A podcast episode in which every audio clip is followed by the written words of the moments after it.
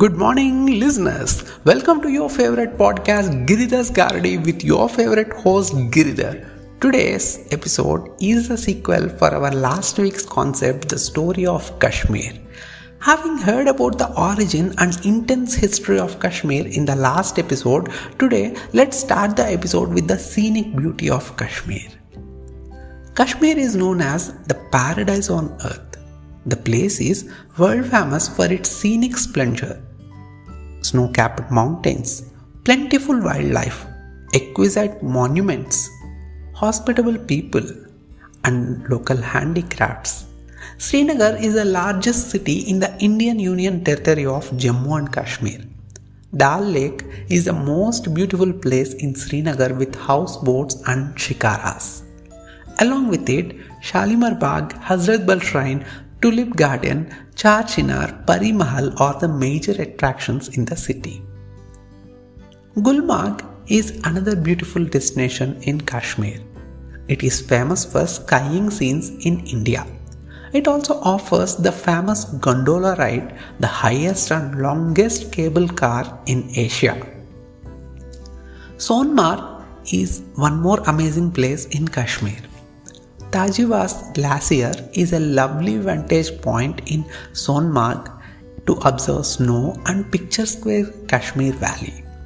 There's a sparkling blue lake in Sonmarg called Vishansar Lake, surrounded by lush green meadow, alpine flowers, and white and silver mountains. Pahalgam is another wonderful place in Kashmir with famous Aru Valley and Betab Valley that are known for scenic meadows, tall deodar trees, and pine forests. Pahalgam is also a host to the famous Amarnath Yatra, which takes place each year during the month of Sawan, July to August.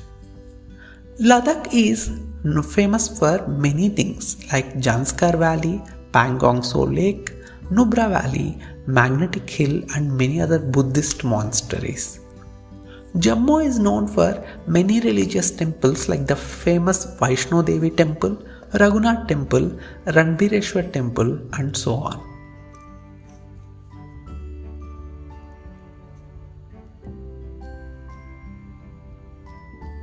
On the other hand, Azad Kashmir in the Pakistan occupied Kashmir is famous for Neelam Valley, Ratti Gali Lake, Mangla Fort, Gurez Valley, and so on. In Gilgit Baltistan, Hunza Valley is the most beautiful destination. Do you know that the minimum lifespan of people staying in Hunza Valley is at least 125 years? And there are also people who have a lifespan of 165 years there. Kunza Pass is one more awesome place where the China Pakistan border exists. A travel on the Karakoram highway with a view of Nanga Parbat in Gilgit Baltistan would be once in a lifetime experience for anyone. But unfortunately, Pakistan don't issue tourist visa to Indians to visit this beautiful place. Gilgit Baltistan as it is under Pakistan's control.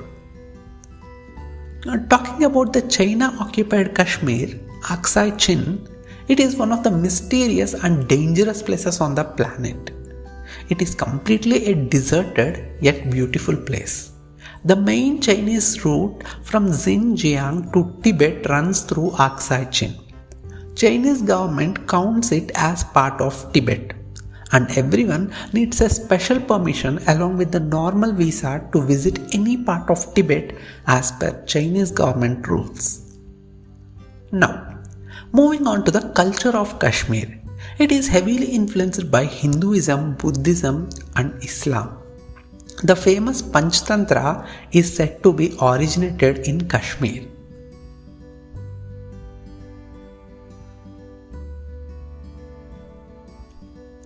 Coming to the cuisine, rice is the staple food of Kashmiris along with meat.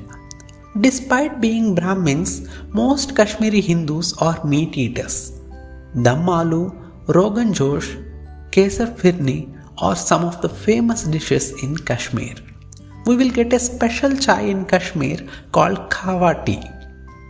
Kashmir is also quite known for producing some unique items like saffron, Kashmiri red chilies, apples, and so on. The economy of Kashmir is, is mainly dependent on agriculture and tourism. In the last 10 years, Kashmir was one of the top tourist destinations in India.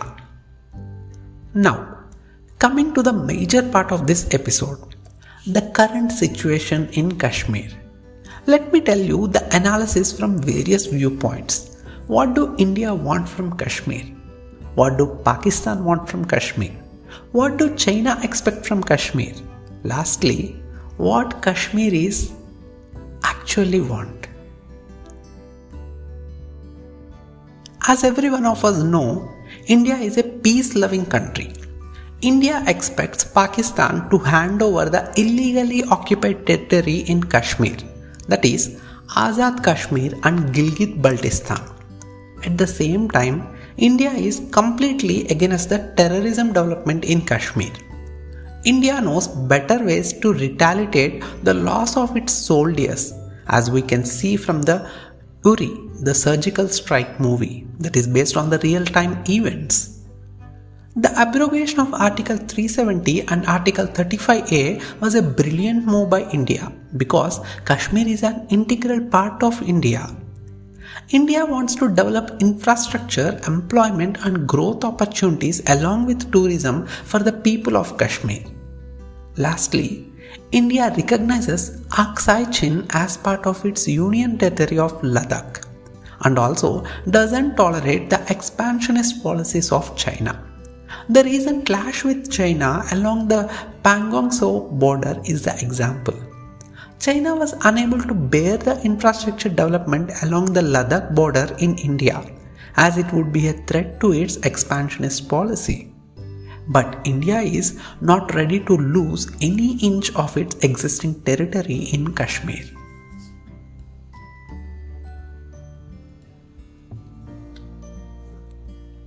Now let's see what Pakistan wants from Kashmir. The major role here is of the Pakistani military forces who manipulate the people of their country with different stories of Kashmir because the maximum budget of the country goes to the Pakistani military forces, who thereby use it for their own purpose and survival, and also spend some of it for promoting terrorism.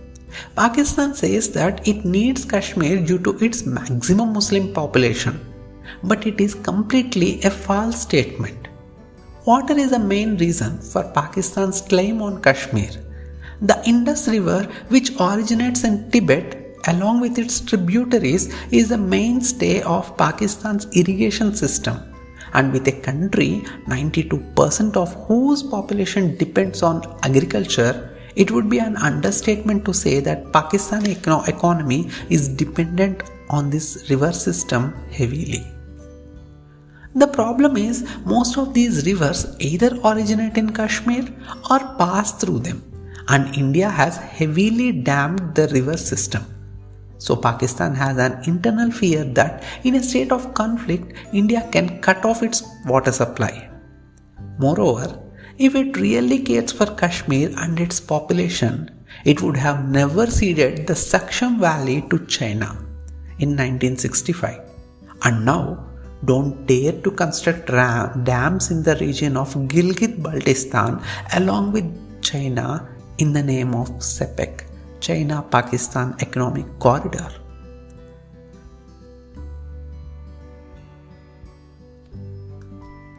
Now let's understand what China wants from Kashmir. China is basically an expansionist country. Starting from Tibet, Hong Kong, Ladakh, Sikkim, and Arunachal Pradesh in India, China says all these are an integral part of its country. It occupied Aksai Chin in Kashmir in 1962 war with India. Now it is trying to occupy the Ladakh portions like Pangong Tso Galwan Valley. It is also establishing infrastructure in Gilgit Baltistan in the name of CPEC along with Pakistan to expand its territory and business. Lastly, what do the people of Kashmir want? There are many opinions here Maximum of the population in Jammu are Hindus and they are proud to be Indians. Most of them are the migrant Kashmiri Pandits who were forced to flee the Kashmir Valley as a result of being targeted by Islamist insurgents during the year 1989. They are eagerly waiting to return to their home place. Perhaps you would have seen the movie Shikara. Similar case with Ladakh. The people are very happy that India recognized their place as a union territory and they are moving towards growth and development in their region. However, people in the Kashmir Valley have different views. Some would like to be part of India, some would like to be part of Pakistan, whereas some would like to remain independent or neutral. People in Azad Kashmir, the Pakistan occupied territory, are more inclined towards Pakistan as the Pakistan military keeps spreading false propaganda about India and its army in Kashmir. As per the latest reports, people in Gilgit Baltistan are not supporting Pakistan and it's planned to consider the area as another province of the country. There are even strikes happening to stop the illegal construction of dams by Chinese in the name of CPEC. Most of the international media focuses on the military presence in the Indian administered Kashmir and says that it is one of the most militarized zones on the planet. But rarely they tend to mention the details on why it is this case. The answer is very simple. It's because of the cross border terrorism promoted by Pakistan. You might ask me why only it happens in Kashmir when Pakistan shares its border with other states of India like Rajasthan, Punjab, and Gujarat. It is because of the look-alike of the people from Pakistan. If they enter into other states, the maximum population there are Hindus, and these people coming from Pakistan would be easily identified whereas it's not the case in Kashmir Valley, as almost all of them are Muslims in the valley. One more reason for the Indian military presence in Kashmir is due to its unemployed youth who easily get manipulated in the name of money and come up with stone pelting. Indian army is there only to control all such things and prevent violence in the valley. Now, talking about the solution to the Kashmir issue. The major problem creator is Pakistan. It should stop promoting terrorism and hand over the illegally occupied territory to India. Once it is done, India would develop the region just like the other states and we would, we would be on the path to progress. Let's hope sometime, someday in future, peace exists in the valley and the entire princely state of Jammu and Kashmir would be administered by India as per the legal instrument of accession executed by the ruler Maharaja Hari Singh. That's it for today, listeners. Hope you enjoyed listening to this story of Kashmir. Express yourselves in the comment section. Don't forget to like and also subscribe. Thank you.